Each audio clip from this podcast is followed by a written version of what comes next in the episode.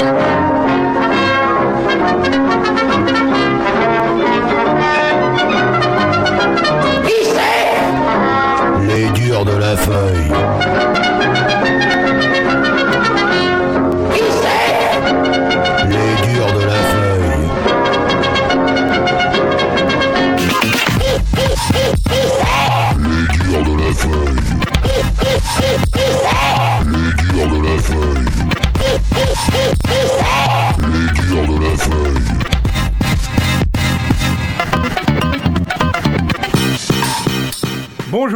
vous êtes encore une fois avec les durs de la feuille.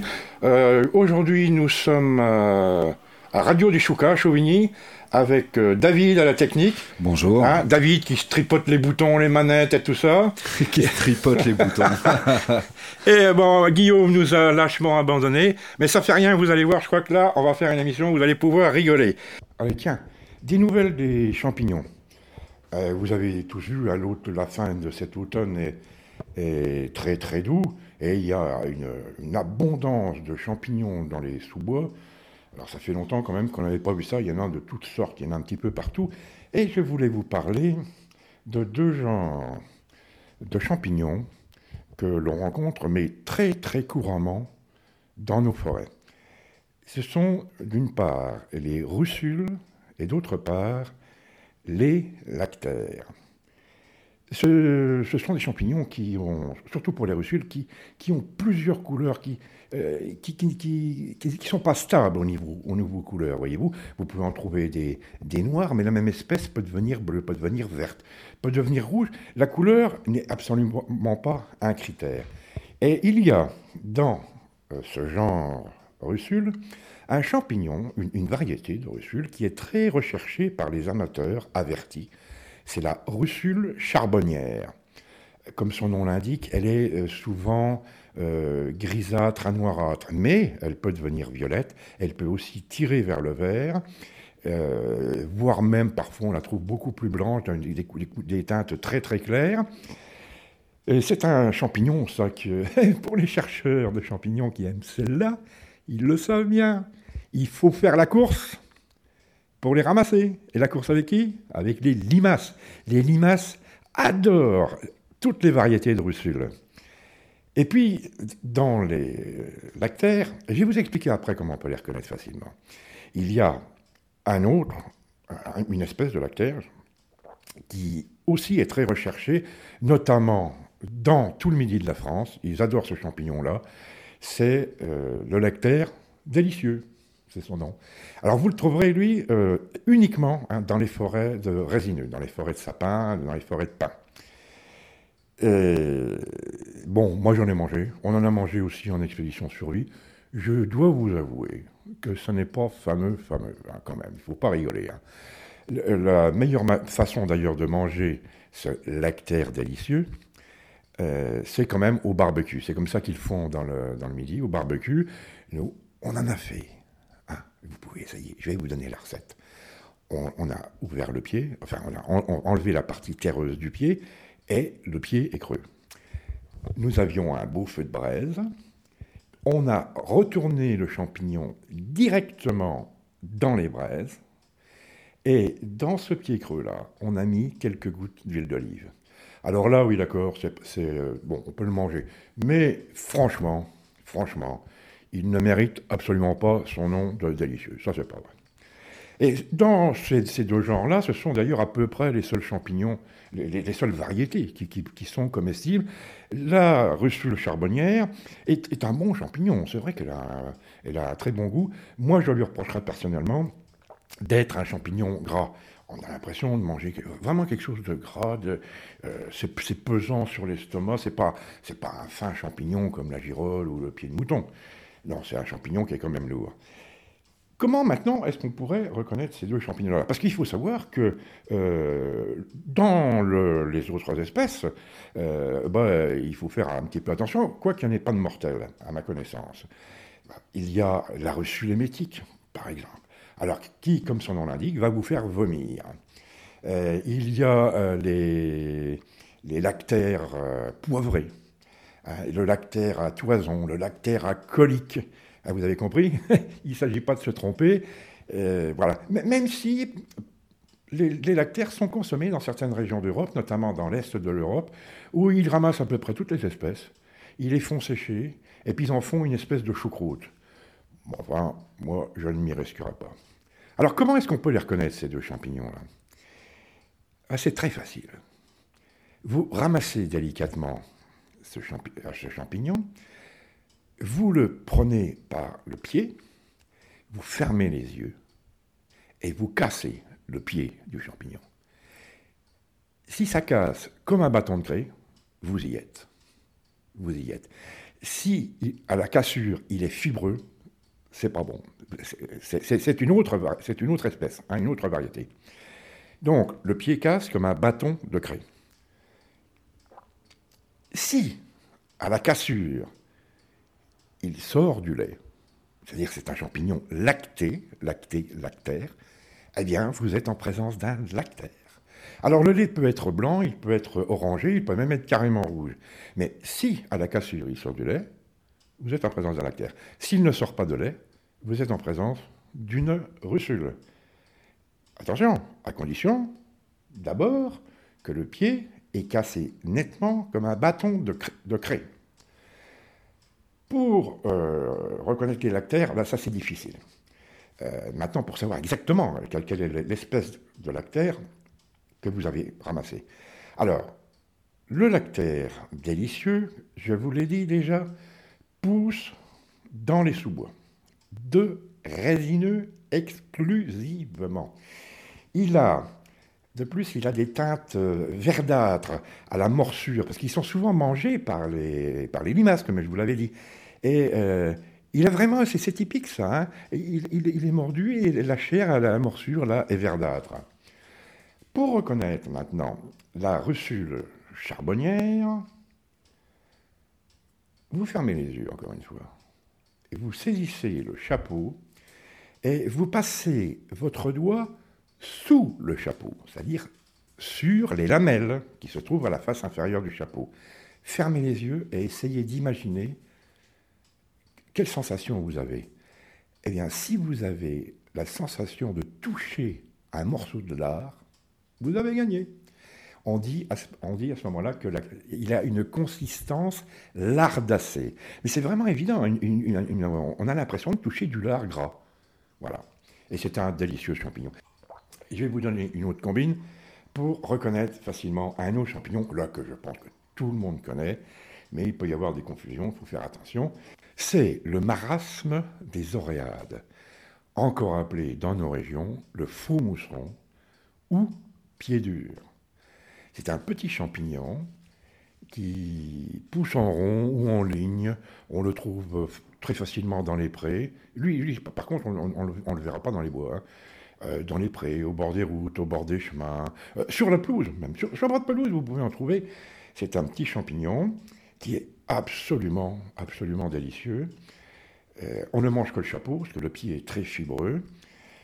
Vous pouvez le faire sécher. Vous, enfilez les chapeaux en entier comme ça. Hein. vous enlevez le, pied, évidemment.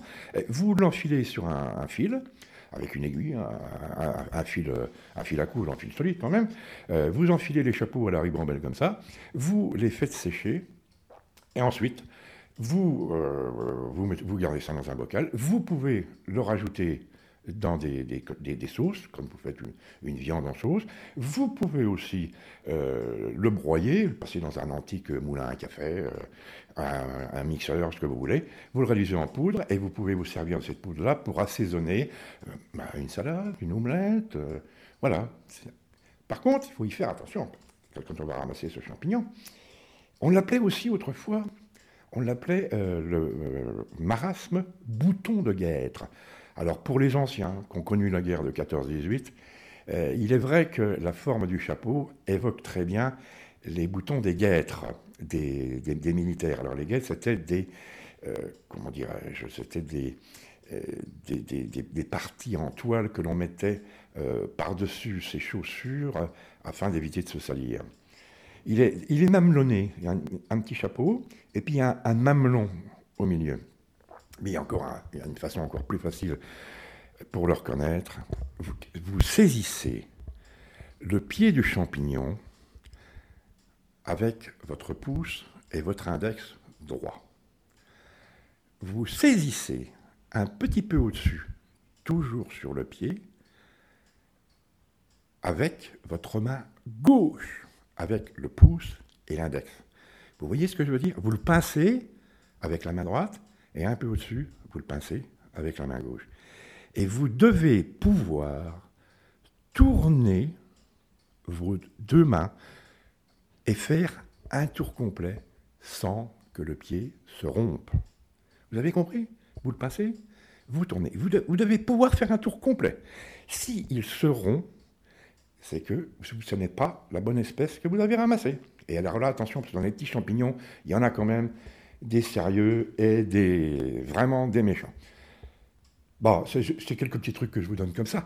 Si vous avez un doute, il y a des pharmaciens qui sont à votre disposition.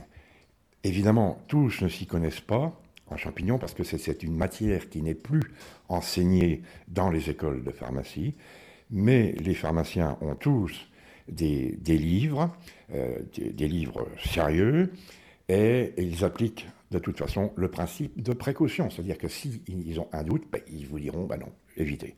Il y a des associations de mycologie dans chaque département. Vous allez les trouver dans le bottin, dans les grandes villes, ou vous faites une recherche euh, sur Internet pour ceux qui ont Internet, et vous trouverez là des gens qui sont très compétents. Il y a aussi, d'ailleurs, euh, par ces, ces gens compétents-là, il y a tous les ans des expositions de champignons. Eh bien, allez-y, et surtout, n'hésitez pas à poser des questions aux personnes qui se trouvent là, qui ont, euh, qui ont monté cette exposition. Ils seront très heureux de pouvoir vous répondre. Ils font aussi des sorties mycologiques. Alors c'est pas mal d'aller voir, c'est gratuit en général. hein. Euh, C'est pas mal, une fois, tiens, bah vous dites, tiens, on va sortir avec ces gens-là. Et là, vous allez voir sur le terrain, parce que c'est beaucoup plus intéressant qu'une exposition. Voyez-vous, parce que dans une exposition, vous voyez les champignons qui sont euh, étalés euh, sur, sur une table, sur un présentoir. Mais les voir en condition, c'est tout à fait différent. Et vous allez vous instruire un petit peu, nom d'une pipe, de nom d'une pipe, de nom d'une pipe. Hein Allez, on passe à la suite. Alors, on va passer tout de suite à... Vous savez, je vous avais parlé il y a quelque temps euh, qu'on on pensait faire une, émission de temps en temps euh, sur les, petits durs de la feuille. Alors, les petits durs de la feuille, ce sont trois enfants de, je ne sais même pas leur âge, je crois que ça va de 6 ans à 12 ans. Euh, et, euh, eh ben voilà, ils vont vous parler de choses qui les intéressent, qui les passionnent, évidemment toujours en relation avec la nature. Écoutez-les, c'est parti.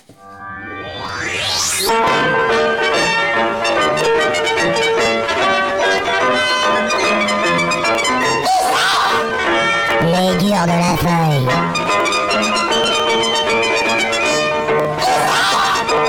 Les durs de la feuille.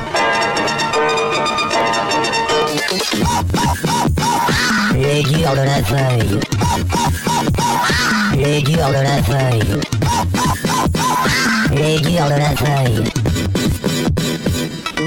Bonjour, nous sommes les petits durs de la feuille. Il y a aussi- aujourd'hui avec moi Morgane. Bonjour. Steven. Bonjour. Et moi, Mia. Je vous dis bonjour. Aujourd'hui, nous allons parler de la pollution.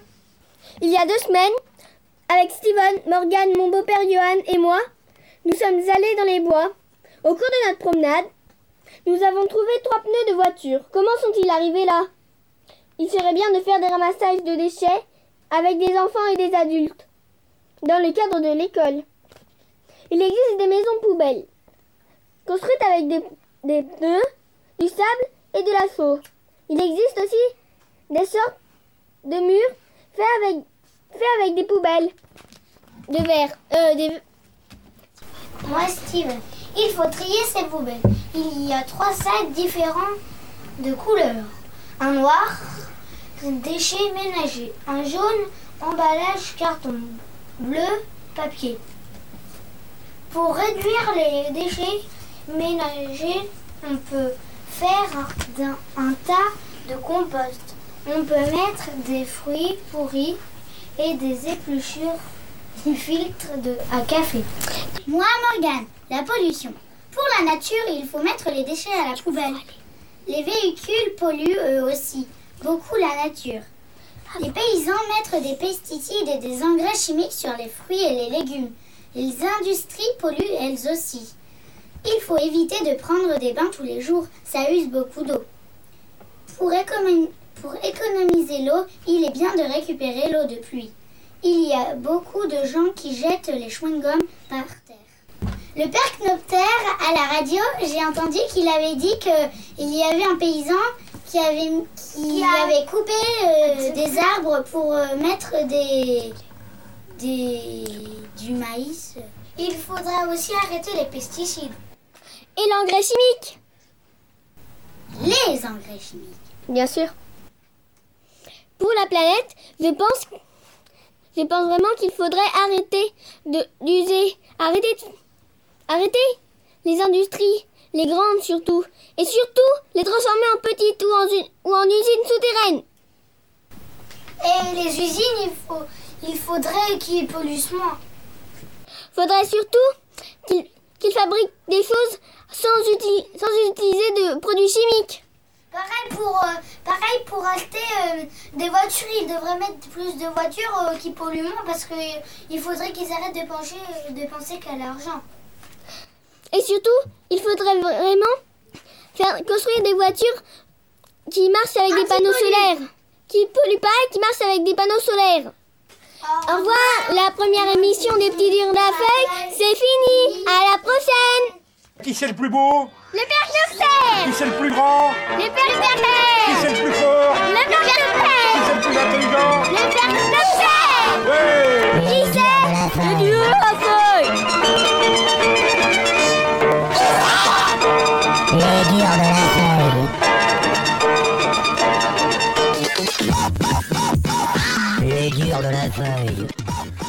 Bon, ouais, vous, avez vu, euh, ils, ont, quand même bien travaillé, nos, petits jeunes, et je vous signale qu'ils ont fait ça tout seuls. C'est-à-dire qu'il n'y a, pas d'adultes qui les ont aidés. Ah, Et d'ailleurs, je n'ai pas voulu non plus euh, participer dans leur émission. J'ai juste euh, amené, moi, la, technique et le micro-enregistreur. Alors, la prochaine fois, je crois qu'ils vont vous parler d'histoires de fées ou de sorciers, je ne sais pas trop. Ah bon, on en reparlera le moment venu. Eh ben, tiens, avant de passer euh, à notre livre des records des plantes, eh ben, on va emmener les gamins pour les récompenser dans une caravane. Hop, c'est parti.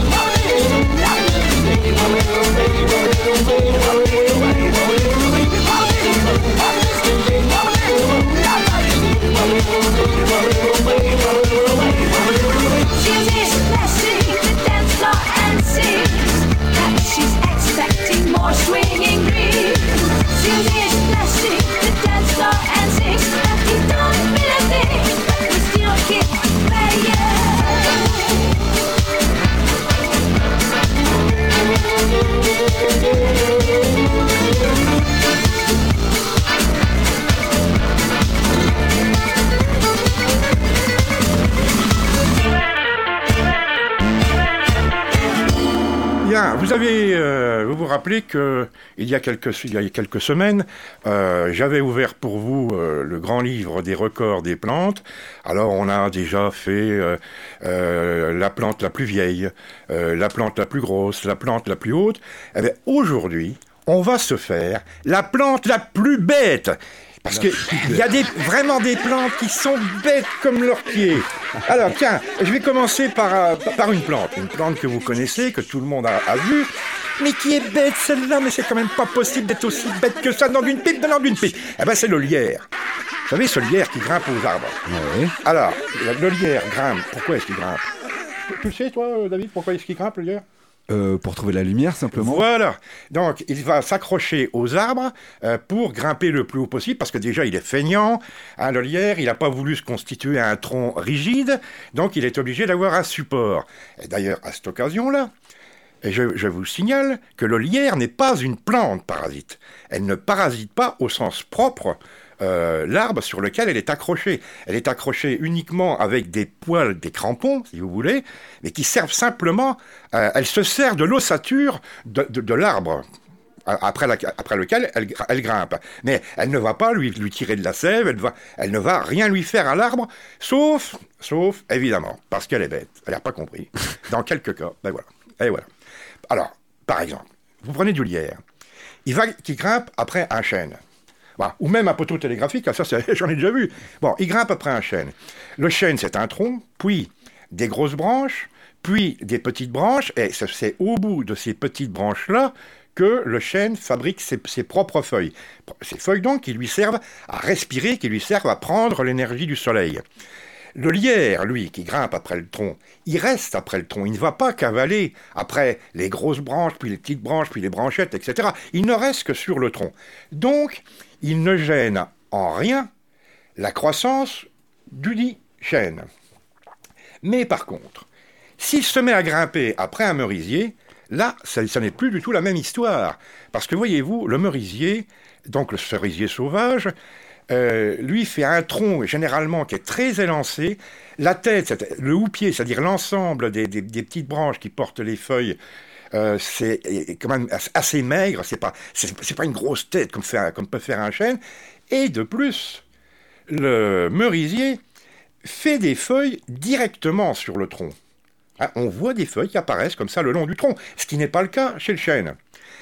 Et donc, quand le lierre va grimper, il va étouffer en quelque sorte ces feuilles qui poussent après le tronc, ces feuilles qui sont indispensables à la survie du merisier. Vous comprenez bien S'il est couvert de lierre, Ouais, eh ben, il y a une, grosse partie des feuilles avec, qui, qui meurent, qui sont étiolées. Voilà. Et donc, au bout d'un certain temps, le merisier va mourir. Il va mourir d'asphyxie.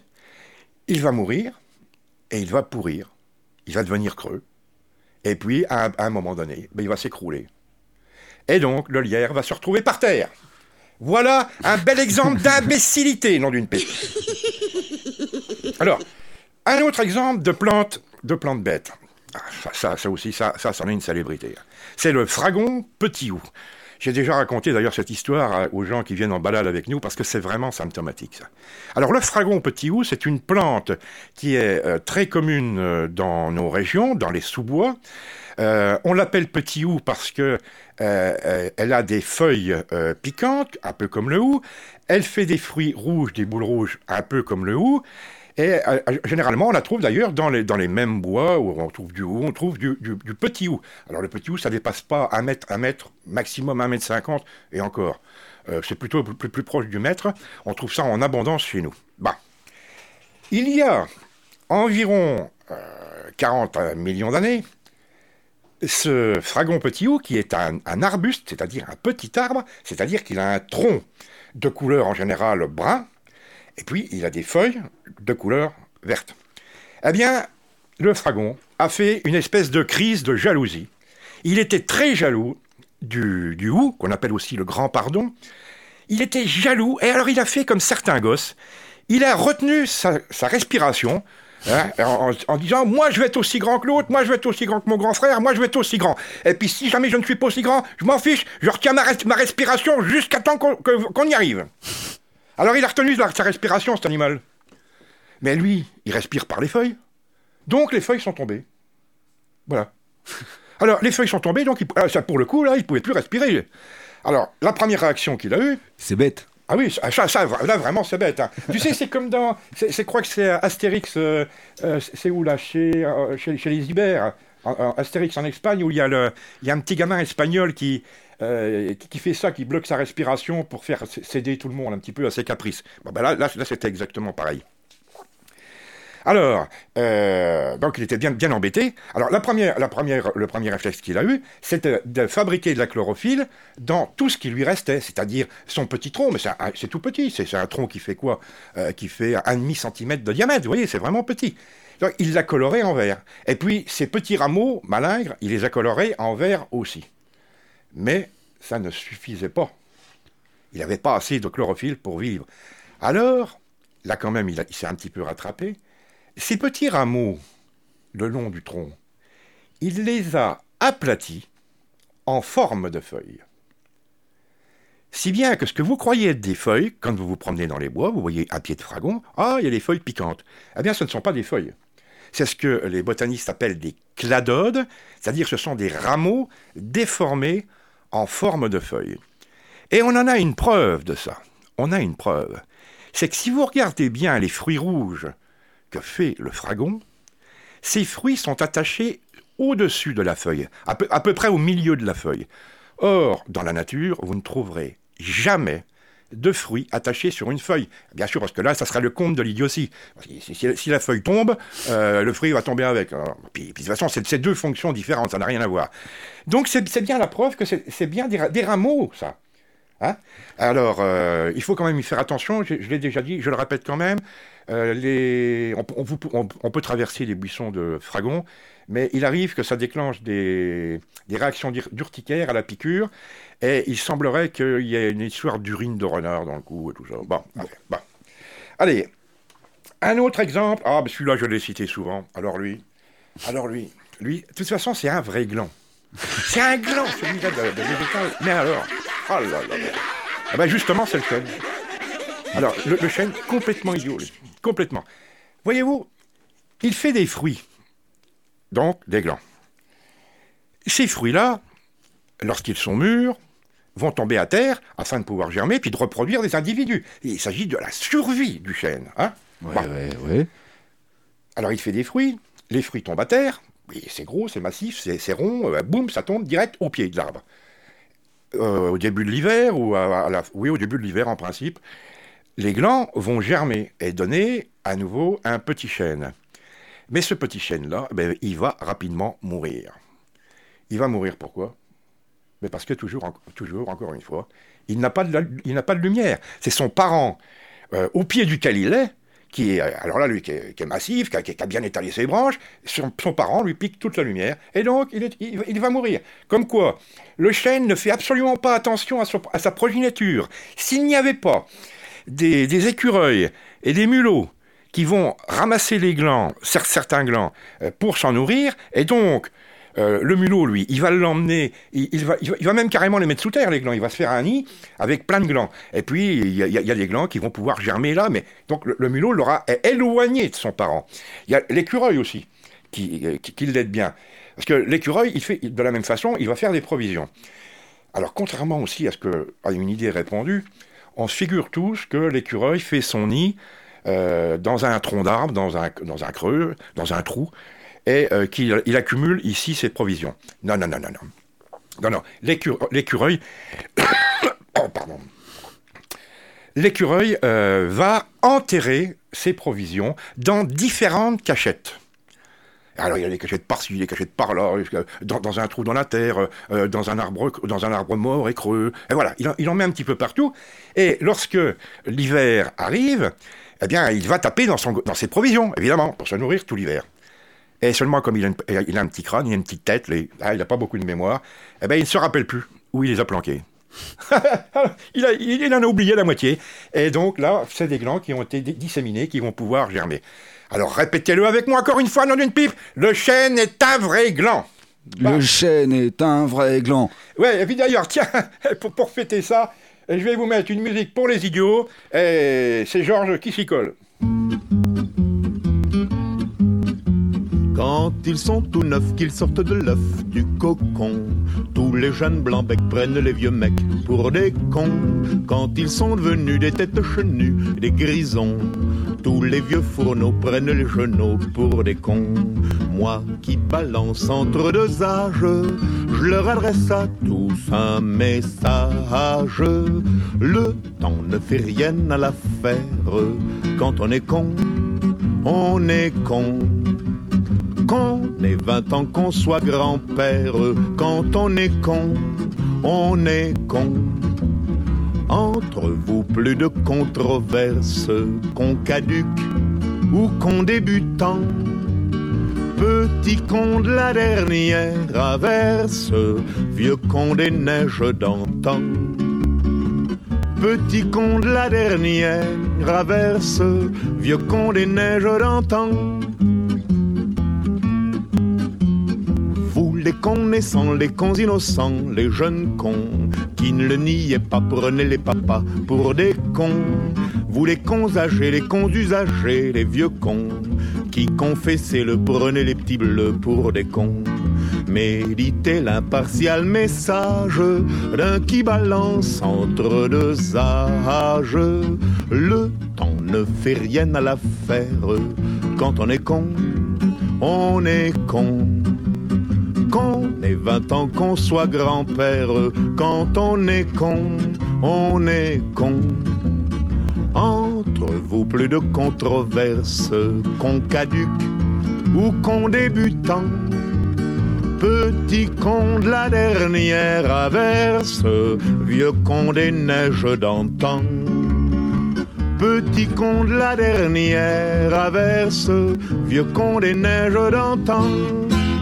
Allez, tenez, aujourd'hui, on va changer de cours. hein. Vous prenez vos cahiers et vous sortez vos livres d'histoire. Et on- je m'en vais vous parler de la bataille de Trafalgar. Pardon? Ah oui, oui, oui, on va, on va faire un petit peu d'histoire. Ben, ça va nous changer, quoi, pépites.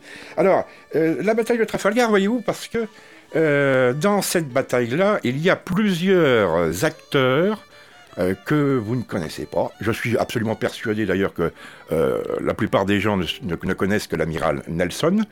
Euh, elles ne connaissent pas le, le nom de, de la- de l'amiral euh, français. Tu le connais, toi, Non, du tout. ben, C'était euh, Charles de Villeneuve.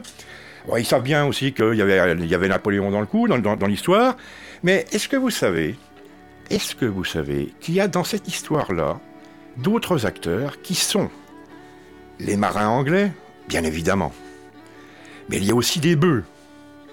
Tu le savais ça? Non, du tout, non plus. ah, J'ai pas fini ma liste. Euh, il y a euh, des chats. Il y a du trèfle rouge. Tiens, on va retrouver nos plantes. Il y a des bourdons.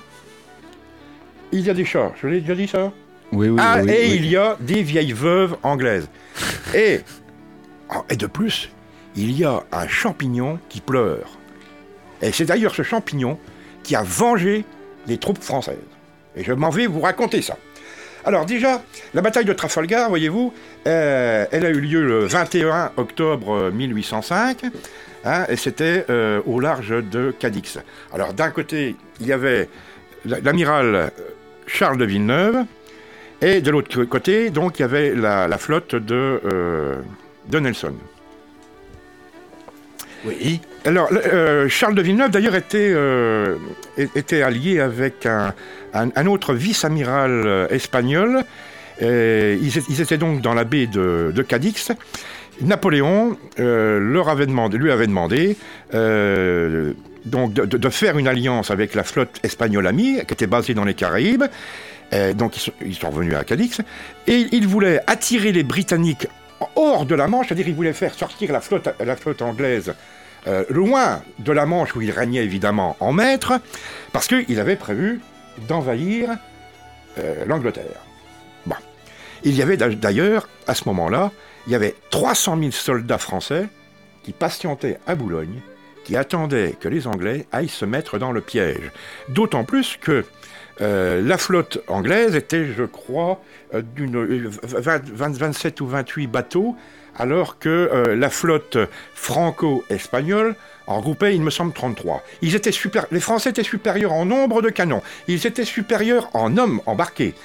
Ils étaient vraiment supérieurs à la marine anglaise. Et comment se fait-il que ça a tourné au désastre, cette histoire-là D'ailleurs, euh, je dois quand même vous dire que Charles de Villeneuve était pas très malin malin et euh, euh, Napoléon, lui, avait déjà commencé à râler, à râler après, lui. Donc, pour reprendre tout ça, Napoléon, Napoléon, qui n'oublions pas, hein, est un, un despote sanguinaire, un despote qui a mis l'Europe à feu et à sang. Un, un petit despote aussi. Il était tout petit, Napoléon, hein, tout petit. Ça me rappelle quelqu'un, moi, cette histoire-là. Ah oui, moi aussi. Mais pas de nom, pas de nom, pas de nom. Donc, euh, Napoléon, lui, il était parti déjà, il était parti euh, faire la guerre euh, en Russie, c'était la, la- la bataille de, de Russie, la grande débâcle de, la- de- de- de Russie. Et euh, donc, il avait confié euh, cette opération-là à Charles de Villeneuve, qui était un commandant expérimenté, hein, mais, mais bon, il n'était pas, pas vraiment génial. Il semblera même qu'il était un petit peu couard, c'est-à-dire un petit peu peureux. Et donc, euh, le 21 octobre 1805, les deux flottes se rencontrent à 40 km au sud de Cadix, dans le détroit de Gibraltar. Alors Nelson, lui, il avait quand même élaboré une technique un peu particulière pour désarçonner son, son adversaire. Plutôt que d'aff- d'aff- d'affronter toute la flotte ennemie, il a décidé de diviser son armada en deux et d'opérer une percée à différents endroits pour ensuite anéantir une partie de la flotte adverse grâce à la supérieur- supériorité numérique qu'il aurait donc acquise. Alors, les bateaux français aux deux extrémités ne sont pas capables de prendre euh, part aux hostilités, évidemment. Ils, ils sont, à- l'autre bout, eux. Et euh, Nelson, euh, bah, il, il bombarde tout le monde, et voilà, hop, terminé. Euh, Lui-même, d'ailleurs, est terminé. Hein, il il s'est fait tu- tuer par un tireur français. Il était déjà d'ailleurs bien handicapé parce qu'il avait perdu euh, un, bras, un bras, je crois, ouais, emporté par un boulet de canon. Et voilà. Et d'ailleurs, tu, tu- sais, Nelson, ce qu'ils en ont fait? Non, du tout. Tu sais pas ce qu'ils en ont fait? Parce qu'il était mort, mais c'était un héros. Ah, euh, bon, c'est la, la- la- la victoire de Trafalgar Ah, pour les Anglais. Eh ben, c'est pas le jour de Trafalgar en... Ah ben si, si, si. Il y a Voilà. le square Trafalgar en Angleterre, etc. Et euh, ils ont voulu ramener sa dépouille. Hein, évidemment, ils ont voulu ramener sa, sa- sa- sa dépouille en Angleterre pour l'enterrer comme il se doit, avec tous les honneurs et tout. Mais seulement, à cette époque-là, ben, les bateaux, ils mettaient un sacré bout de temps pour rentrer. Et donc, pour conserver son corps, ils l'ont immergé dans un tonneau de rhum. il ne pouvait plus rien boire non plus, c'est dommage. hein. Bon, alors, j'ai peut-être été un peu vite, mais vous allez voir. Bon, alors, mes personnages, on va, les- on va essayer de voir, de les prendre dans l'ordre logique. Et d'ailleurs, ça, euh, ce n'est pas moi qui l'ai inventé, toute cette histoire, c'est euh, Darwin, le célèbre naturaliste anglais, et qui l'a cité à titre d'exemple dans bien des cas. Sur les bateaux, il y avait des marins, évidemment. Et les marins étaient bien souvent, à cette époque lointaine, atteints du scorbut. Alors le scorbut, c'est une carence en vitamines euh, qu'on attrape lorsqu'on mange trop de conserves, lorsqu'on ne mange pas de viande ou lorsqu'on ne mange pas euh, de, légumes frais. C'est une carence en vitamine C. Donc, ils embarquaient sur les bateaux des bœufs pour avoir de la viande fraîche. Des bœufs, ils étaient vivants, hein, ils étaient tués au fur et à mesure, euh, voilà, au fur et à mesure des besoins. Mais ces bœufs-là, eux, il fallait aussi leur emmener du fourrage. Et le fourrage était constitué principalement de trèfles rouges. Et, euh, ben, ils, en manquaient, il n'y en avait pas beaucoup, euh, donc il fallait bien revenir se réapprovisionner de temps en temps dans la campagne anglaise, de ramener des bœufs et de ramener des ballots de fourrage de trèfle rouge. Donc vous voyez que le, le trèfle rouge a joué un rôle, parce que sans trèfle rouge, pas de bœufs, et le scorbut pour les marins, moins, moins- de personnes sur le bateau pour se battre. Le trèfle rouge maintenant, lui, c'est une plante un petit peu particulière, si, je ne sais pas si vous avez déjà regardé de près la forme de la fleur de- de trèfle, eh bien, c'est pas évident pour un insecte d'aller butiner ces fleurs-là, et donc de les féconder, et donc d'avoir des graines de bonne qualité qui vont après produire de nouveaux champs de trèfle euh, plus beaux. Sinon, ça va s'anaigner, ça va s'étioler, ça va être des, petits trucs rachitiques. Donc, il a absolument besoin de se faire féconder. Et le trèfle rouge a une particularité, c'est que euh, lui, il est très, c'est une fleur qui est très très fermée. Les abeilles même n'y ont pas accès. Ah, sauf une race d'abeilles, je crois, il me semble que c'est la, la caucasienne. Mais les, les abeilles euh, sauvages qui étaient en Angleterre là-bas, à l'époque, n'avaient aucun moyen d'aller butiner. Et le seul qui pouvait butiner les fleurs de trèfle rouge, enfin qui peut toujours d'ailleurs, c'est le bourdon. Et pourtant, c'est bizarre, le bourdon, euh, c'est plus gros qu'une abeille. Oui. Et voyez-vous, c'est parce que le bourdon, euh, c'est un sauvage. Mais alors, il, ne- il ne prend aucune précaution euh, pour, euh, pour, pour- pour les fleurs qu'il va butiner. Voyez une abeille. Une abeille, elle se pose délicatement sur le pétale inférieur. Elle avance sa trompe au fond du, du pistil. Elle va sucer euh, du, nectar qu'elle va emmagasiner dans son jabot. Et elle repart tranquillement à une autre fleur, comme ça. En même temps, évidemment, elle transporte du pollen qui va féconder l'autre fleur. Et le bourdon, lui, il est plus gros. Donc, il- évidemment, il ne peut pas passer. Alors, il déchire. Il déchire, il perce par derrière, par devant, par au-dessus. Il s'en fiche. Il déchire. Et c'est le seul qui soit capable de faire ça. Et en déchirant, il va aussi donc se saupoudrer de pollen, et qui va de la même façon, de cette façon sauvage-là, qu'il va transporter sur une autre fleur. Bien. Donc voilà notre, je ne sais pas le combien c'est, d'a- d'acteurs dans l'histoire, les bourdons. Or, le bourdon, il fait son nid dans le, dans le sol, hein, c'est un petit, un, un petit trou. Il stocke euh, là du miel dans des, des petites cellules qui ressemblent plus à des mini-marmites, si vous voulez. Et il vit là avec euh, que- quelques œufs, son, petit couvain, puis ses réserves de nourriture. Et voyez-vous, il y a quelqu'un qui aime bien ça. Il y a quelqu'un qui aime bien aller manger ces petites, euh, ces petites gamelles pleines de miel. Il y a quelqu'un qui aime bien aller dévorer les, les, œufs, les larves, le, tout, le couvain. C'est le mulot. Je crois bien que j'ai même oublié de vous le donner, celui-là, tout à l'heure. Hein, il y avait le mulot aussi dans le coup. Alors, les mulots vont déterrer ces nids-là, et hop là, par ici, la bonne soupe, c'est pour moi. Là, C'est des malins. des malins, voilà. Et on s'est aperçu quand même que euh, il y avait plus de bourdons aux alentours des villes anglaises qu'en pleine campagne. Donc s'il y a plus de bourdons, il y a plus de possibilités de fécondation du trèfle rouge, il y a plus de fourrage pour les bœufs. D'accord? On est bien, oui, oui, oui. Alors, où c'est que j'en étais Moi, j'en étais aux mulots, hein. Les mulots, donc, ils vont manger le, Voilà. Et aussi, on s'est aperçu, je reprends le fil de mes histoires, je suis un peu perdu. Je suis un peu perdu, je suis ému avec toute cette histoire, malheureusement. Donc, il y avait plus de bourdons aux alentours des villes que en pleine campagne. Ah ben, il y a encore une raison, il y a un autre acteur qui intervient là, et c'est le chat. Le chat euh, va manger, lui, les mulots. Les chats, évidemment, ils sont dans les villes. Il est rare qu'on rencontre des chats euh, en pleine campagne. Ou, on- si, on peut bien en trouver, ce qu'on appelle le chat arrêt, c'est-à-dire le chat retourné à l'état sauvage. Mais en, campagne, en, en plein- en pleine forêt, il n'y en a pas tant que ça. hein. Alors qu'aux aux alentours des villes, ah ben là, c'est c'est évident qu'il y en a beaucoup plus. Donc, plus il y a de chats qui vont manger de mulots, moins donc il y a de mulots qui vont manger euh, les, les nids des bourdons, plus il y aura de bourdons, plus il y aura de trèfles, etc. Et pourquoi est-ce qu'il y a-t-il des, des chats pleins autour des villes?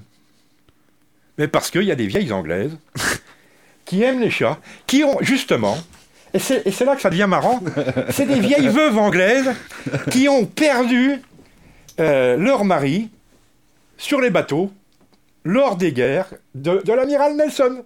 Voilà, la boucle est bouclée. Elle, elle devient veuve. Mon mari, oh, il est cool avec le bateau. Oh mince, bon, mais je vais me prendre un chat à la place. Donc, on peut dire que c'est les vieilles veuves qui, euh, qui ont euh, fortement aidé l'amiral Nelson à euh, gagner la bataille de Trafalgar. Napoléon est mort à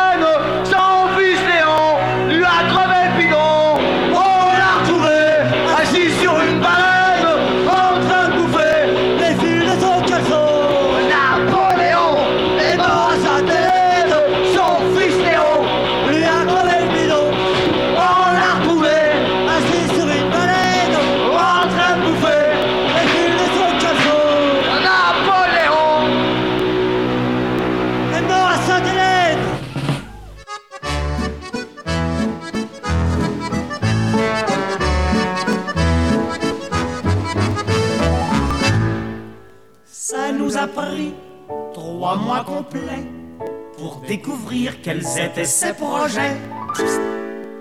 Quand le père nous l'a dit, c'était trop beau. Pour les vacances, nous avions un bateau. D'un bond, d'un seul et sans hésitation, on se documente sur la navigation. En moins de huit jours, nous fûmes persuadés que la mer pour nous n'aurait plus de secret. Encore heureux qu'il ait fait beau et que la Marie-Joseph soit un bon bateau. Encore heureux qu'il ait fait beau et que la Marie-Joseph soit un bon bateau. Le père alors fit preuve d'autorité. Je suis ingénieur, laissez-moi commander. Devant le résultat, on lui a suggéré qu'un vrai marin vienne nous accompagner. Encore heureux qu'il ait fait beau que la Marie-Joseph soit un bon bateau. Encore heureux qu'il ait fait beau et que la Marie-Joseph soit un bon bateau.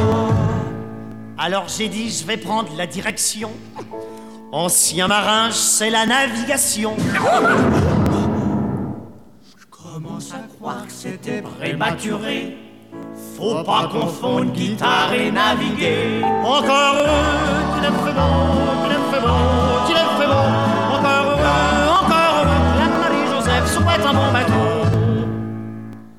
Au bout de trois heures de notre exhibition, l'un nous se relève avec stupéfaction.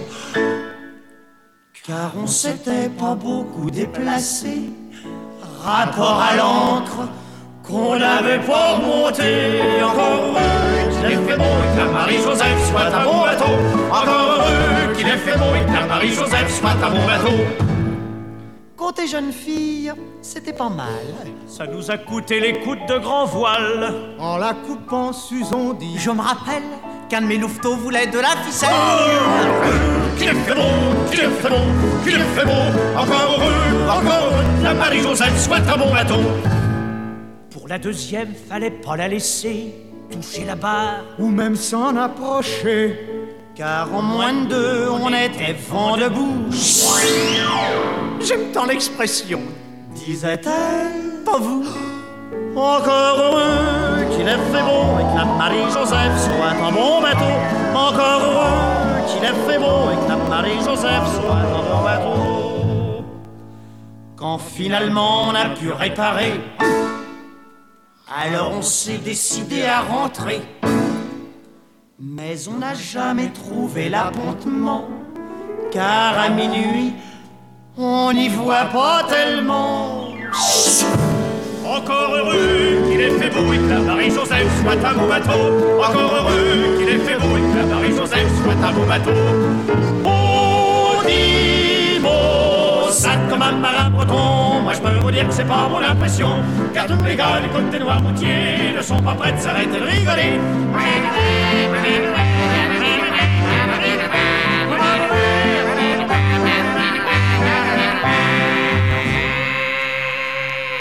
Donc, vous voyez, euh, vous, vous vous rappelez bien, hein Donc, a la vieille anglaise, son chat, euh, le mulot, le bourdon, le bourdon, le trèfle rouge, le bœuf, le marin et Nelson bout qui re- retourne à la case départ en Angleterre dans un baril de rhum.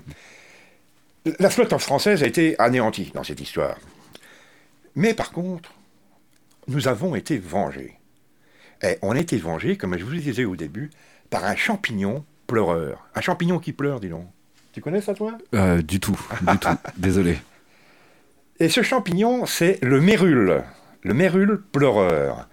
Alors, c'est un champignon qui est euh, assez spécial. Euh, disons qu'il ne se conduit pas comme les champignons qu'on a l'habitude de voir. D'abord, lui, il va manger le bois. Il adore le bois.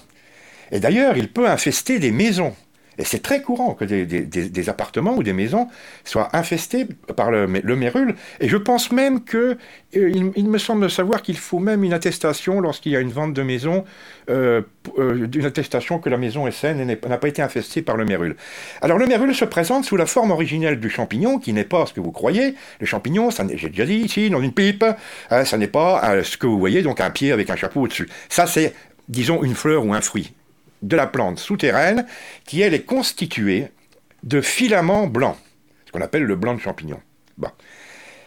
Le, le lui, il en fait mais en quantité de ça. Et si vous avez, par exemple, une cloison en bois euh, chez vous, dans votre appartement, vous n'allez pas voir le champignon. C'est en démontant la cloison que vous allez vous apercevoir que derrière, à la place du vide, euh, du vide que vous aviez fait, eh il y a comme du coton, mais plein de coton, c'est bourré de coton. En fait, ce sont ces filaments de champignons qui ont proliféré, mais proliféré tant, tant- qu'ils peuvent. Et, là, ils mangent le bois. Attention, hein, ça peut être même dangereux. Ils, attaquent carrément le bois. Et le mérule, va, une fois par an, et encore, et encore, pas toujours, il va faire une fleur ou un fruit. C'est-à-dire qu'il va faire une excroissance, euh, comme, un cèpe, si vous voulez, ou comme, les, champignons que vous allez ramasser, et qui va, comme par miracle, sortir de votre parquet. Vous avez un beau parquet en chêne, là, hein vous avez fait laisser un vide en dessous, là c'était envahi par le mérule, vous ne voyez rien, vous ne savez rien du tout, c'est un peu comme les termites cette histoire. Et puis, une fois par an, hop, il sort un champignon, dis donc, euh, qui, sort, qui sort pile comme ça du, parquet. Et ce champignon-là a la propriété de pleurer. Vous allez voir une flaque, une flaque d'eau, c'est-à-dire qu'il va y avoir tout un rond complètement trempé au pied de ce champignon. Alors, ce champignon, comme je vous l'ai dit, attaque le bois. Et je vous vous parlerai après tiens, d'une autre variété, tiens, qui me fait rigoler moi aussi. On, va revenir un petit peu à notre amiral Nelson et à notre vengeance. Il est rentré donc en Angleterre, dans son tonneau de Rome, et sur les bateaux qui étaient euh, rescapés de la bataille de Trafalgar. Seulement, pour euh, préparer cette bataille, il avait besoin de navires, et il a été très vite pour construire ces navires, pour pouvoir faire face à, la flotte supérieure en nombre de Napoléon, je vous le rappelle encore une fois. Donc il a coupé des arbres, très vite, il n'a pas pris le temps de faire sécher le bois, et donc il a construit ses bateaux en bois encore trop humide. Et à ce moment-là, la mérule, le mérule, pardon, le mérule en a profité.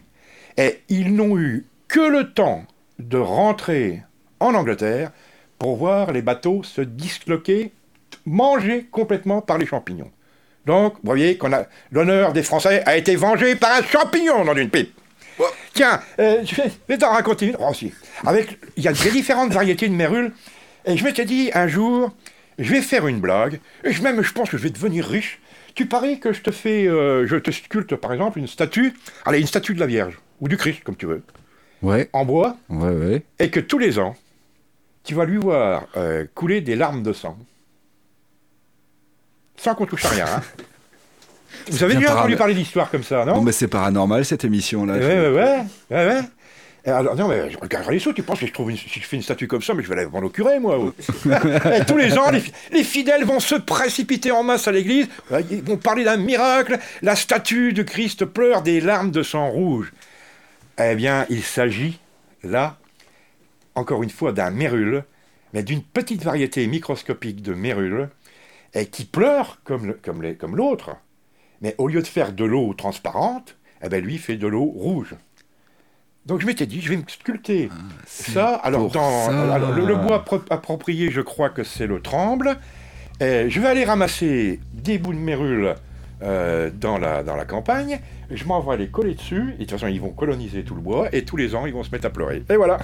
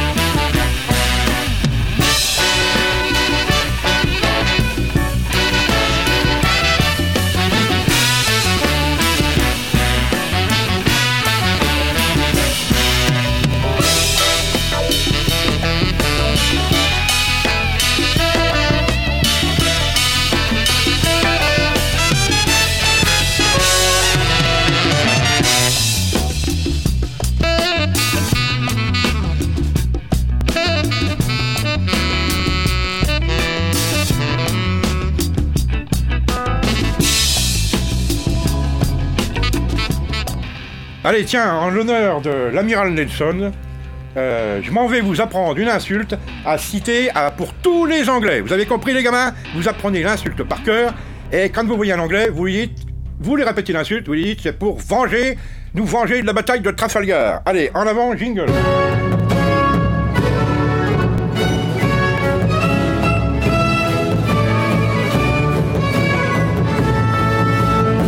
L'abécédaire des insultes et grossièretés, en usage chez les plantes, les botanistes, les rebouteux et autres sorciers. Militaire. Aujourd'hui, c'est notre insulte. Ici, militaire, c'est une insulte. hein. Euh, c'est comme sportif, écologiste. Militaire, c'est l'herbe au militaire. Et alors, c'est l'achillée millefeuille. C'est une plante qu'on trouve très couramment chez nous. Alors, son saint patron, comme son nom l'indique, Achillée millefeuille, son saint patron, c'est Achille, héros de la guerre de Troie. Alors, c'est tout dire. Les accidents du travail, chez les militaires, sont dus, pour la plupart du temps, à l'introduction dans le corps de morceaux de ferraille expédiés par divers engins. Donc, les militaires saignent. Alors, coup de bol, la chilée millefeuille est hémostatique, c'est-à-dire qu'elle coagule le sang.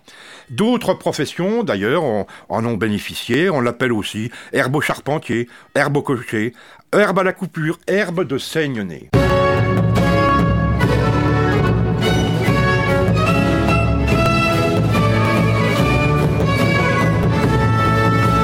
Espèce de carpophore dimidier, irrégulièrement lobé, en croûte, lignicole, tramel mésentérique, glébopule virulente, clitocima fond budiliforme.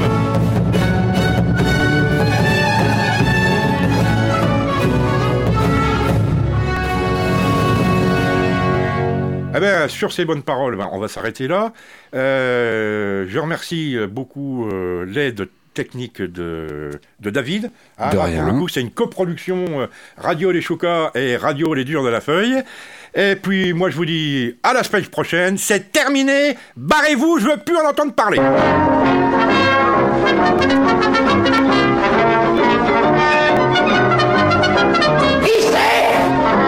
Les durs de la feuille.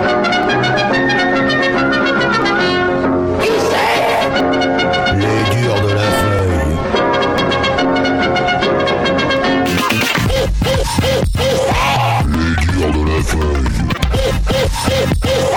Les durs de la feuille. Les durs de la feuille.